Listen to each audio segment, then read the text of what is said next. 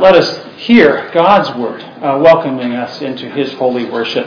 So, the call to worship from Psalm 95, verses 6 through 7. Oh, come, let us worship and bow down. Let us kneel before the Lord God, our Maker, for he is our God, and we are the people of his pasture and the sheep of his hand.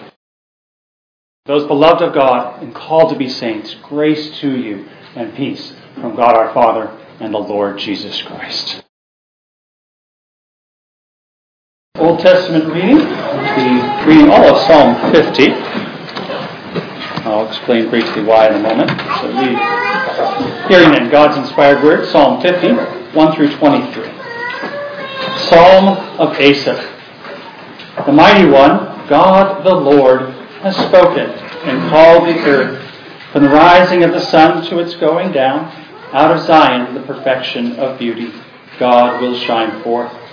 Our God shall come and shall not keep silent. A fire shall devour before him, and it shall be very tempestuous all around him. He shall call to the heavens from above, and to the earth, that he may judge his people. Gather my saints together to me, those who have made a covenant with me by sacrifice. Let the heavens declare his righteousness, for God himself is judge. Hear, O my people, and I will speak. O Israel, and I will testify against you. I am God, your God. I will not rebuke you for your sacrifices or your burnt offerings, which are continually before me. I will not take a bull from your house, nor goats out of your folds, for every beast of the forest is mine, and the cattle on a thousand hills. I know all the birds of the mountains, and the wild beasts of the field are mine. If I were hungry, I would not tell you, for the world is mine and all its fullness. Will I eat the flesh of bulls or drink the blood of goats? Offer to God thanksgiving and pay your vows to the Most High. Call upon me in the day of trouble. I will deliver you, and you shall glorify me. But to the wicked, God says, What right have you to declare my statutes or take my covenant in your mouth, seeing you hate instruction and cast my words behind you? When you saw a thief, you consented with him and have been a partaker with adulterers. You give your mouth to evil, and your tongue frames deceit. You sit and speak against your brother. You slander your own mother's son. These things you have done, and I kept silent. You thought that I was altogether like you, but I will rebuke you and set them in order before your eyes. Now consider this, you who forget God, lest I tear you in pieces and there be none to deliver. Whoever offers praises glorifies me and to him who orders his conduct aright, I will show the salvation of God. So just briefly to highlight the reason why I'm reading the whole thing, you see two very distinct portions to that. How he speaks to his people and how he speaks to those who maybe pretend or fake to be his people. So brothers and sisters, let us be comforted by that promise of salvation. He doesn't need us, as it says there. He's sufficient. He doesn't need the sacrifices, the animals that they might have offered in the past but he is pleased by our thanksgiving. He's pleased by our joy. And of course, he is honored by our faith, which is established by his beloved Son. So it's in Jesus' name and through his sacrifice that we come to him today and are pleasing in him. So with that, let me read our sermon text. Romans 1. And I'll be preaching on the word called in verse 1 but uh, reading verses 1 through 7.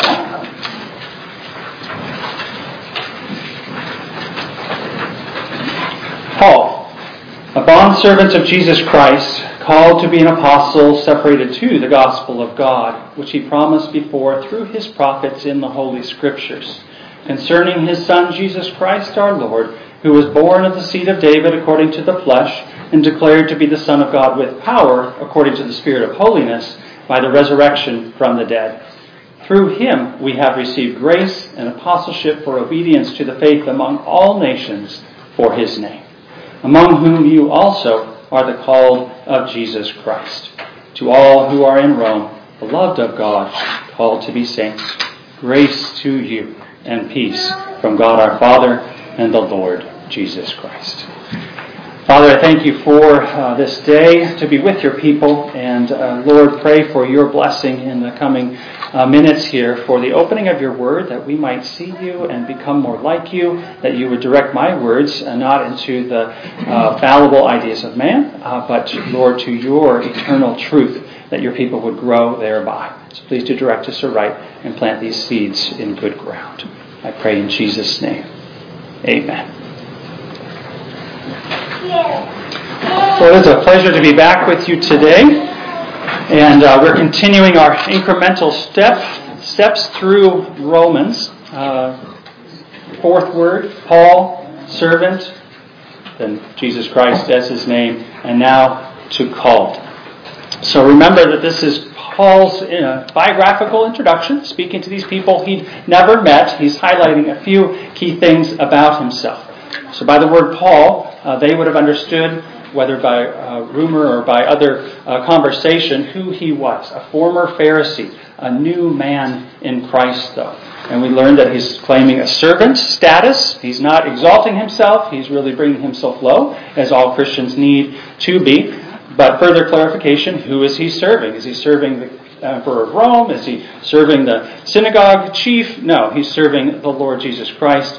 And now we come to the fact that he's called, and next time, Lord willing, when I'm with you, when I'm with you, I'll, we'll see what he's called to. That is uh, apostleship, and then further down the road uh, is the end of verse 1, separated to the gospel. So that's his few key clauses of who he feels it's, or what he feels is important to share with the Roman Christians about himself.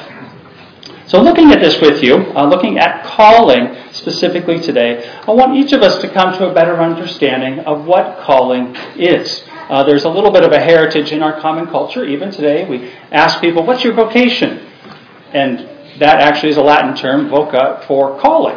And so we think of uh, employment vocation, but we're going to take that to a higher level today. And there's really multiple levels to view that at. Uh, but one of the applications I do want to make at the end is for us to view our employment as a calling. It's not just the thing we do to get a paycheck.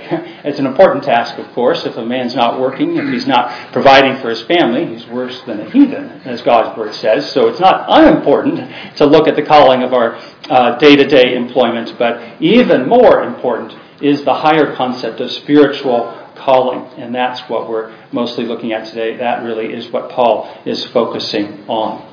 So, uh, I'm referring as a multifaceted not only to the Calvinistic concept of salvific calling, uh, one of the links in the golden chain of salvation, you're probably familiar with in Romans 8, but also to our vocational and other callings and our ministry callings. Even if you're not a called officer, a deacon, or an elder, uh, there is other calling uh, to do within the church, and we'll see that here shortly. So while none of us are called to be apostles in the capital A sense of the word, uh, which Paul is, to the office of apostle, all of us are called. We're called in multiple ways. I don't want you to sit here and think, well, I'm not an officer, so I don't have a calling. I'm a woman. I'm not going to be a career woman, and so I don't have a vocational calling either. Well, you have many callings. Each of us has many callings, and I hope this will be an encouragement to you. Because a life without a calling can feel purposeless, aimless. God made us to be goal oriented. Some people are more or less goal oriented than others. God made us to have a purpose. And obviously, our salvific purpose is the ultimate purpose. And then within that salvific purpose are the ministry callings, the employment callings, the family callings, the gender role callings, etc. So, with that, as our introduction, to, for you to know that you definitely have a calling, probably multiple, several, all at one time, and they interrelate, but to know that God's call can and should provide direction, joy, and peace. So, with that, first, uh, let us look into just a strict uh, dictionary type of definition of calling. As you've been seeing this uh, trend in my preaching, I really want us to look first what is the specific meaning of that word. It's so easy to get off track and start introducing cultural concepts, um, and some of those are appropriate in their time. But first, to begin first with the dictionary, but then to know that a strict dictionary definition doesn't always uh, illuminate how it is that Paul and other scripture writers use the word, right? And we're very familiar today. You look up a word in a dictionary, you're like, well, that's not how my friend used it. So we start with dictionary, we move to context, and then we can apply it to our daily lives. So, looking first at the dictionary uh, word here, uh, the Greek is kletos, which speaks uh, specifically to um, called to privileges or to function. Uh, invited, which is there's sort of an effectualness. You don't just show up to do it, but there's invited or appointed, which is to say assigned to something.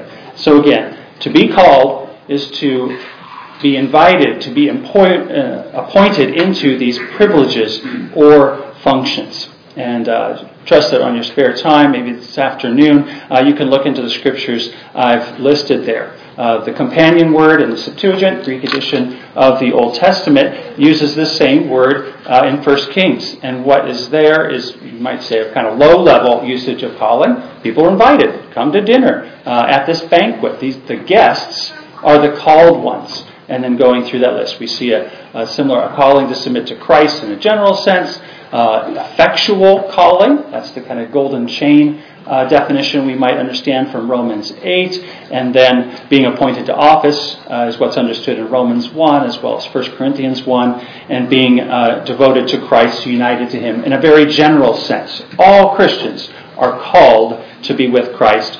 Paul was called to be an apostle, so a little di- different sense there. But you can look up those uh, scriptures uh, that address those nuances on your time do want to highlight the fact that there's a second word used uh, very frequently, uh, more frequently in the New Testament, uh, kaleo, uh, which is similar, uh, comes from uh, a related root, call aloud or invite is the definition I put there.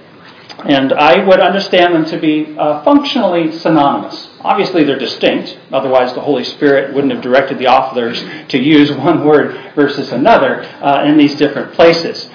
Uh, so I don't want to totally flatten it and say they're exactly identical. But the key concept of calling, being vocally, we can hear it. Uh, Paul audibly heard the call to be apostle on the road to Damascus. We don't always hear that voice saying, Young man, go be a policeman. Uh, sometimes it is that clear. But for us to understand that God does call out to us vocally, audibly, to our hearts in our salvation. Sometimes it is for a young man an older man coming alongside and saying, You know, I see some gifts you have here for a field of employment. Might you look into engineering or being a fireman or being a carpenter, whatever it might be? So, uh, made especially clear in the word kaleo is that call aloud, that inviting. Come, do this, try this, or in terms of the Lord Jesus Christ, come be with me. And you can see uh, in those uh, dashed instances that almost every um, nuance in the first section is repeated in the second. and so there really is a synonymous usage. It would be improper to say, oh, kaleo only refers to this category. And kletos only refers to this category. No, uh, they both apply in uh, basically the same categories of meaning for calling. So, key point thus far is uh, for Romans 1 that we are called by someone to something, right? So for the instance of a dinner, the host calls the guests and they come. In terms of salvation, triune God calls and people that he has appointed to salvation effectively respond. So called by someone to something then sets the framework for how I want to proceed. So looking at the next section, who does the calling? Kind of already given it away, didn't I? but generally, as the category is listed there, superiors call inferiors. Right? We don't take it upon ourselves uh, to call into a church office. Right? A congregation, as you're looking at uh, calling a new pastor, seeks somebody and calls them. A guy doesn't just show up here and say, "Hey, uh, you know, I'd like to be your pastor. Um, where's the parking spot?" No, the people, with the leadership of the elders, call a pastor. And so it is in all of these instances of calling. In Romans 8:28, we're called according to his, that is God's purpose, right? It's God's will, God's purpose at work in the salvation. Uh, in Jude 1, it's spoken there of being called, sanctified by God the Father, and preserved in Jesus Christ.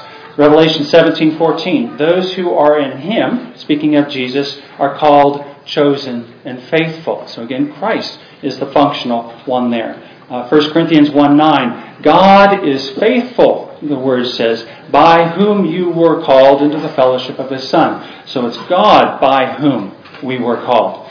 And again, not to be repetitive to make this point, a very important point though, Matthew 4:21, he, Jesus, saw two brothers and he called them. And we could go on with other examples. So over and over and over again is the superior calling inferiors, whether it's the master or what we might call the employer calling the servant, the employee, whether it's the teacher, as it was there in Matthew 4, calling the disciple, or God calling each and every one of his people. It's the superior calling the inferior. But to move more specifically into our calling unto salvation, as I've listed there, the triune God personally and divinely calls us.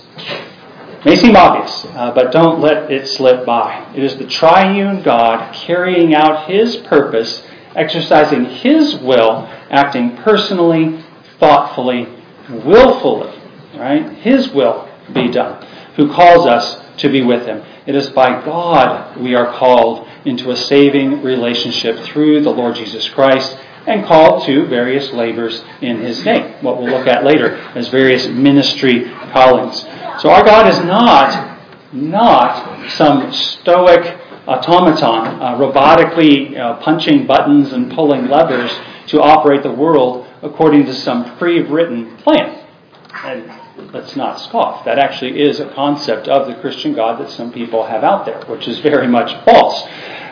It's not that. Uh, nor is he a really subtle, um, astute kind of deep fake or augmented reality tool putting a seemingly personal face onto some pre-programmed plan. Not that either. No, God is rational. He is perfect. He is infinite in his wisdom, power, holiness, knowledge, etc and thus he is personal, caring, comforting, loving, wise, and powerful and effective in working out his plan that was established from the foundation of the world. So, with that necessary statement about the being of God, let us connect that to how he calls us. Calls us to salvation in him, and then calls us to various ministry roles, calls us to relationship uh, uh, in family, into jobs in the workplace. So that's the who, right? The superior calling the inferior, and in terms of salvation and ministry, the triune God who is personal and divine in his calling. But a necessary companion to the caller is the what. What are we being called to? This will be the majority of our time this morning. We're called by someone to something. Uh, and the most thing we want to focus on today is God, Father, Son, and Holy Spirit, calling us to, you know, dot, dot, dot. I propose uh, three headings here, four actually promises, practice, peace, and proclamation. First, his promises. And uh, let me read to you from 2 Peter 1.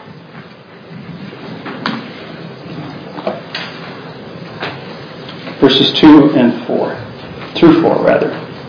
So Peter writing, Grace and peace be multiplied to you in the knowledge of God and of Jesus our Lord, as his divine power has given to us all things that pertain to life and godliness, through the knowledge of him who called us by glory and virtue, by which have been given to us exceedingly great and precious promises that through these you may be partakers of the divine nature, having escaped the corruption that is in the world through lust.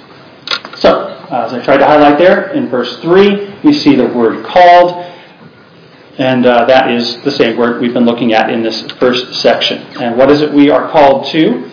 All things that pertain to life and godliness. And this is uh, the second word for called uh, kaleo. So it's not the identical word in Romans 1, uh, but as I've tried to establish, it is a synonymous and a functionally equivalent word. But then focusing on verse 4. So what's the result of that calling? What is it we are called into? In verse 4.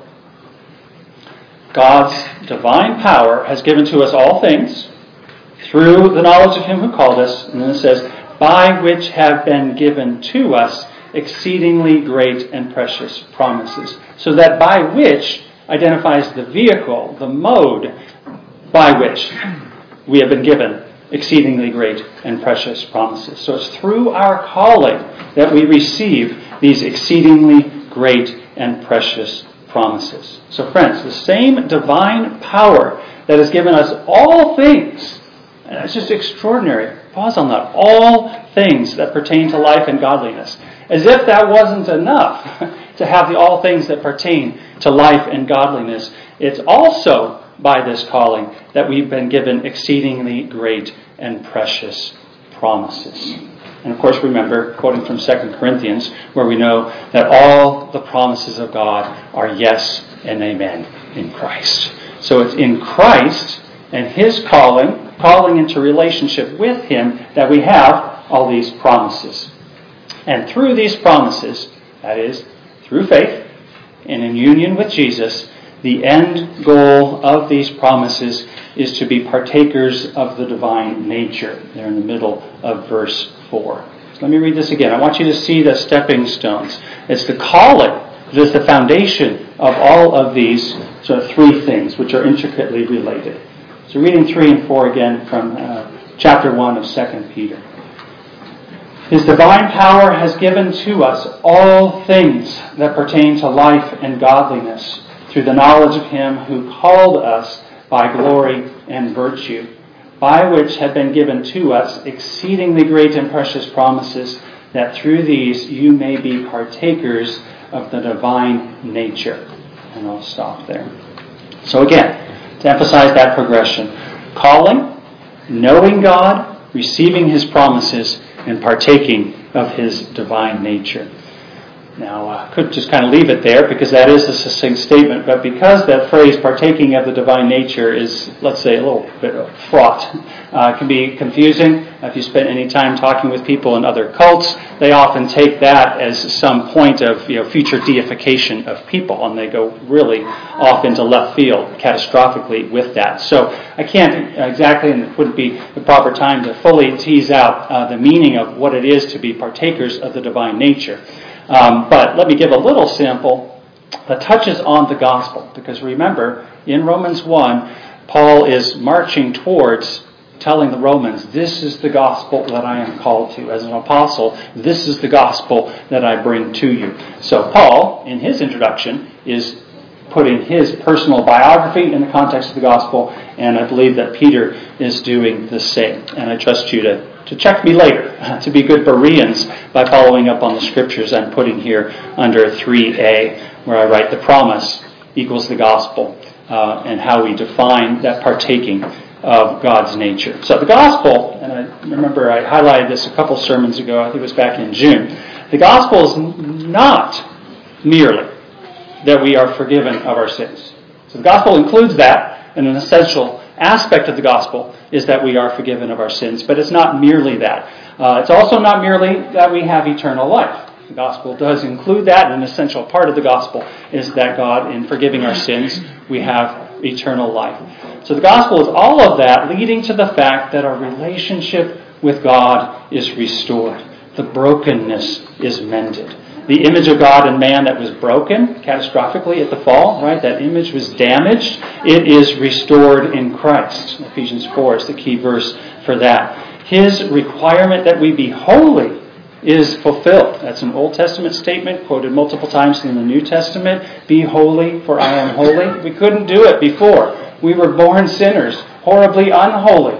But in Christ, through our calling, through his promises, we are made holy. So we can and will see him face to face and know him fully. Brothers and sisters, think of it this way.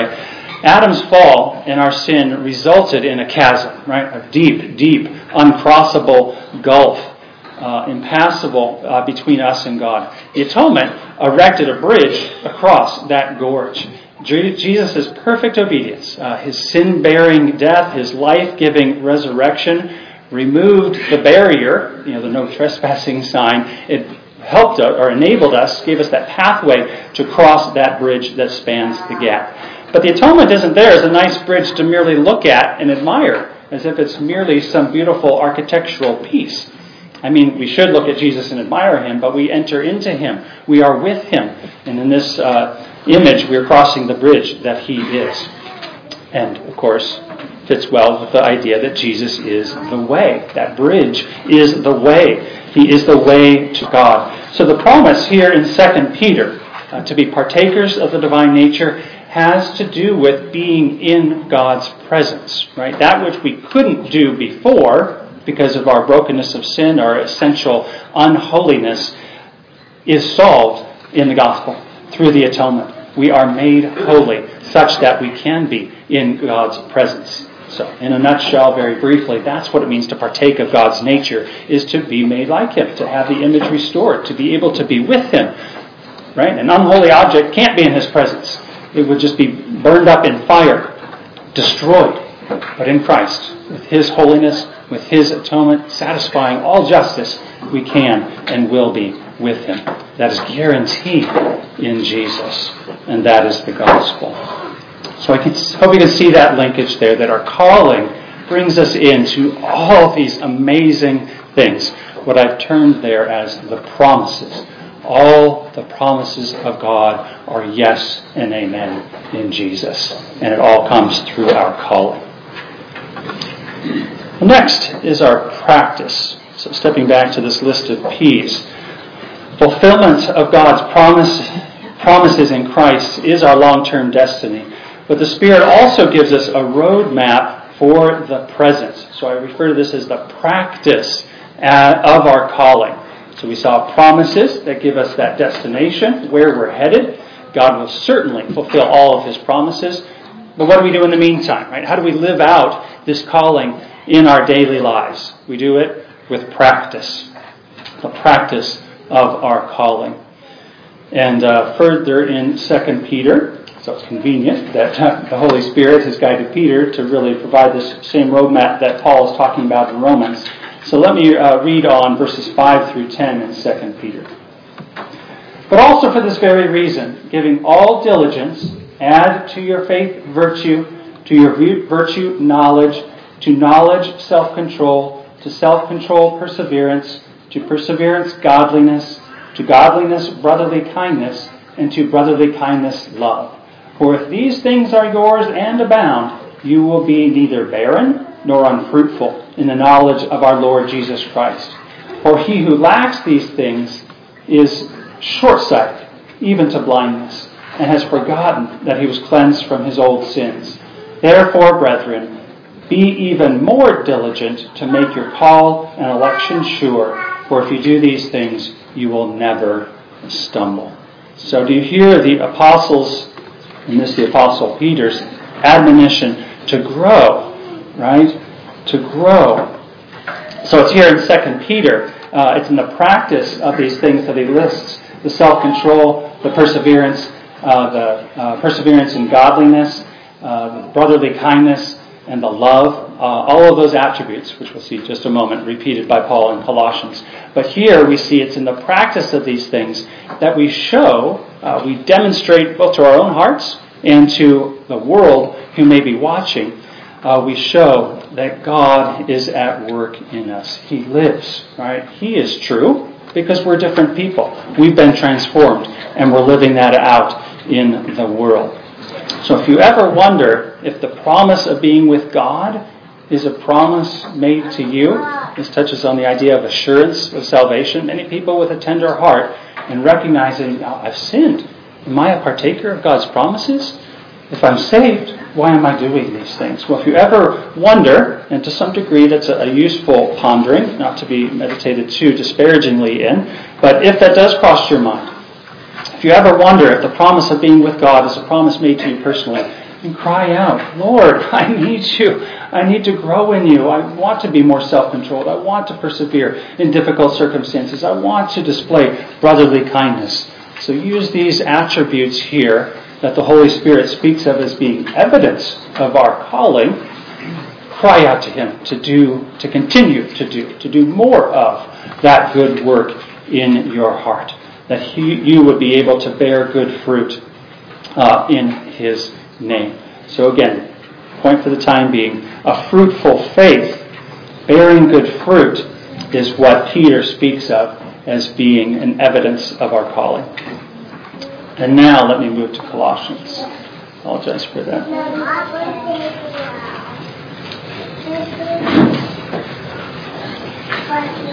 Colossians 3.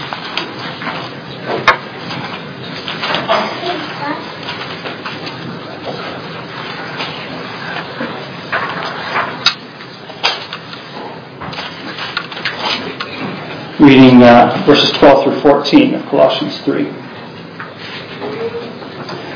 Therefore, as the elect of God, holy and beloved, put on tender mercies, kindness, humility, meekness, long suffering, bearing with one another and forgiving one another, if anyone has a complaint against another, even as Christ forgave you, so also you must do. So, what Peter referred to as fruit, uh, Paul here refers to sort of the image of clothing. Take off that old garment, right? The dirty clothes of the natural man. Put on the new garment of Christ. So the apostle here, his admonition to grow in mercy, to grow in kindness, meekness, long suffering, etc., very similar to Peter's statement there in 2 Peter 1.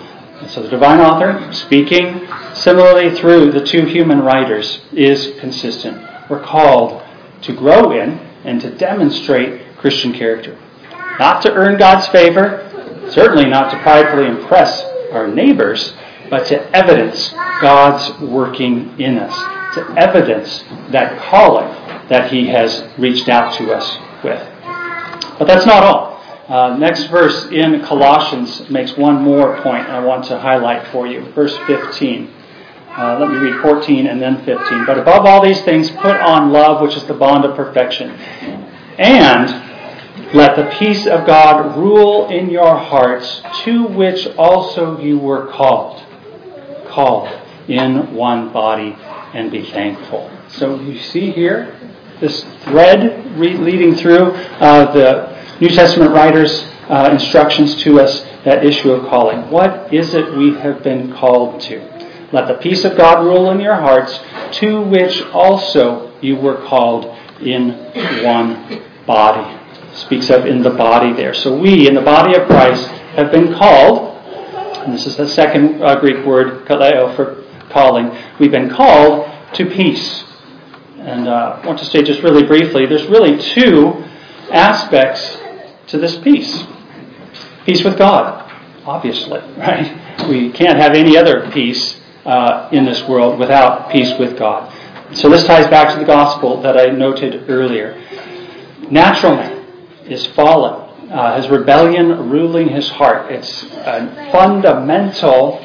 Scriptures use the word enmity. That means a conflict, a fighting, sort of hitting your head against the wall. We have that essential enmity with God, and it's only by being born again, only by having a changed heart, can we have a new rule to live by, God's word in righteousness written on our hearts, and only have a new ruler, the King Jesus, taking hold. So being ruled by God, and that's worked out through his calling of us, we have peace with God and have hope of joyful fellowship with him for eternity.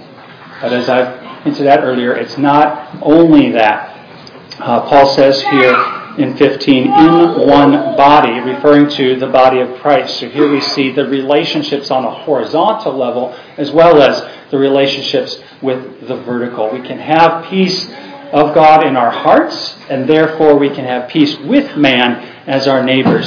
And that's why I'm very thankful in God's providence. We had the Heidelberg Catechism questions on this Lord's Day about church discipline. How is it we reconcile with our neighbors? How can we have peace uh, with brothers and sisters uh, in the congregation?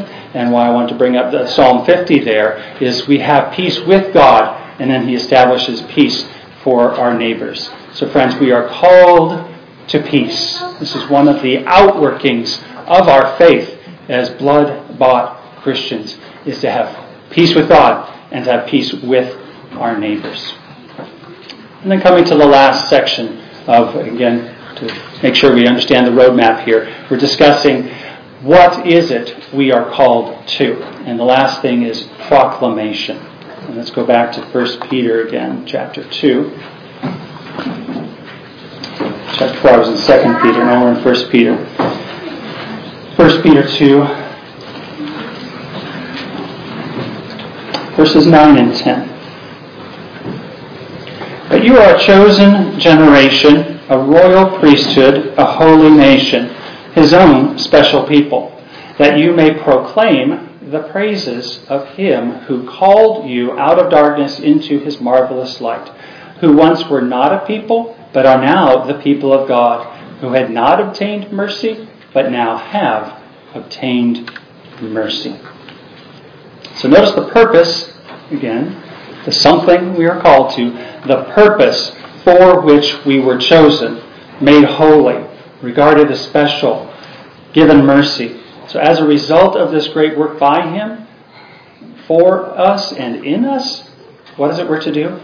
There in the middle of verse 9, to proclaim His praises. Right? We are called to proclaim His praise. He's called us out of darkness into light for a reason. It's so that we would proclaim the praises of Him who did that calling. And it's God that we praise, right? We don't praise our intelligence. We don't praise the theologian who did that video series we got to watch. Well, we do thank God for each of those uh, means by which He brought us into salvation, but we praise God who brought us out of darkness into light. And the second thing, as I put in your outlines there, we proclaim it widely. If you start looking at who are we supposed to praise, who are we supposed to thank and give glory to for this great salvation and for all the promises we can look forward to entering into, and indeed those promises that we in uh, so many ways presently enter into, who is it we proclaim those praises to? The world. Everybody, everything around us. God says the rocks are going to praise Him. Shouldn't we more so? I think sometimes we're a little shy, a little thinking, well, it's awkward, it's uncomfortable in this context, at the grocery store, wherever. Uh, but here, in a variety of scriptures, we see we're to proclaim it widely. So if you look up there, who it is that's praising God in Revelation 5 and in Psalm 73 and Psalm 79 in other places. And I say it's not merely because I'm an evangelist that gets to travel around and I go stand on street corners or attend, um, you know, uh, perversity parades and things like that. Uh, so we each have a different calling as to how we might proclaim God's praises. But let us each remember that this is spoken to Christians, right? As Christians, we have a calling to proclaim God's praises and to do it widely to ourselves, uh, to unbelievers, to extended family, certainly as parents to children, as uh, Christian youth to your siblings, to proclaim God's praises. He has done marvelous things. Let's proclaim that to those who need to hear it. So, with that stated as our general overview of what it means uh, to be called in general, and uh, what it, who it is that does the calling, and what we are called to, I want to kind of circle back uh, to Romans 1, as well as draw some applications uh, for us. So, putting in context verse 1 of Romans, Paul, a bondservant of Jesus Christ, called to be an apostle, separated to the gospel, etc. So, Paul was called. And when in the biographical sermon about Paul, first word there in this first clause of the first verse, we showed his despicable condition and how God really did, vocally and with bright lights, called him and said, Paul, you're mine. You're coming with me. And he said, Lord, what do I do now? And he followed. So we, Lord willing, each of us who is saved has been called. Uh, when I have the opportunity to speak with you about apostleship, you'll see what that means to be an apostle. As I've already stated, none of us are going to have that office, uh, but others might have other church offices. Others certainly have different positions in the church uh, and in the family. So I don't want you to forget where we started here. This is about Paul being called as a Christian and an apostle. But I also don't want you to leave it there and to think, well, if I'm not an apostle, that's like a neat thing to study about, but what do I do with that myself? So, by way of conclusion and application, let us remember that being called of God is personal, meaning one to one. Each of us individually has been called or needs to be called by God, and it's practical. God speaks to each one of us through the witness of His Holy Spirit, and we respond in practical ways as I've highlighted the something that we are called to. We've covered that uh, in those sections. Which leads to, well, what is the practicalness of each individual here uh, being called. So, note, first of all, uh, very briefly, the general category of life callings. So, like I said at the beginning, I can guarantee that each and every one of you is called. Uh, multiple callings. So, the very fact that you're in a family, um, and uh, either as a husband or a wife or a child, a grandparent, each of those is a calling. So you exist in this room and you had a family because you came from a mother and a father somewhere. So I know that you have a calling by way of family relationships and their specific duties and responsibilities within them. Uh, husbands are to sacrificially love their wives. Wives are to lovingly submit to their husbands. Sons and daughters are to honor their parents. Those are the practical ways. That's the fruit of the Spirit ways for us to live out that family relationship calling. Uh, parents are not to uh, provoke their children. And so within each of these relationships, there are specifics. There's practicalness to those individual callings. And uh, as I touched on earlier, uh, any business owners in here, any managers at some larger firm, you have employees under you. You're a master, so to speak. You're a superior in that context. And you have specific ways to live out that calling. Uh, to give them their proper wages, to uh, appreciate their work and affirm their contribution, etc. And then employees, we all have uh, duties that we owe to our superiors to be punctual, to not steal time, and all of those uh, Christian virtues. And that, that is, and what I want you to see is whether it's as a mother changing diapers and doing dishes, or as a boss doing project planning for some you know massive highway that's going to have thousands of cars go across it a day. In each of those roles, what society might say, little things, big things, in all of those we have the opportunity to proclaim God's praises. All of those are callings. All of those, God's Word has specific instructions for us. And in all of those, doing well at those instructions, we can proclaim God's praises. So that is the uh, life callings, and I started to meld into the vocational callings, what we commonly call vocational in terms of employment. So, yes, your vocation uh, even if it's unpaid. So maybe that's a handy way to fit in uh, work within the home. Uh, my wife homeschools. I understand some families do here. Do you get a paycheck for that teaching? Is it a labor of love that fills your day with a lot of work? Yes. And so that is a vocation. That is a calling. We don't work for a paycheck, even if we do happen to get one that is handy. We work for the living God. As it's worded in Colossians 3, do it as the Lord and not to man. So, brothers and sisters, I just want to encourage you to know you have a purpose here. And maybe you're desiring to know more purpose in terms of God's will for a call to the ministry or to know more clearly God's will uh, call to a uh, area of employment. And uh, may the Lord bring uh, godly people around you to advise you in that. But let me just simply say, may you do every activity of every day, every interaction and every relationship and every task, uh, Monday through Sunday. Do all of this acts of piety, self sacrificing love, submission, honor, washing the dishes, everything, everything as unto the Lord as you live out your multiple callings. Amen? Let's pray. Father, thank you for your word. I thank you for your inspiration whereby you guided Paul to record this for us, that we might be challenged and encouraged, uh, drawn to you in humility and dependence. We certainly can't do any of this our own. We can't enter into the calling of our salvation on our own. Uh, we can't enter into other human relationships on our own. And Lord, that it's only by your grace we can do things well.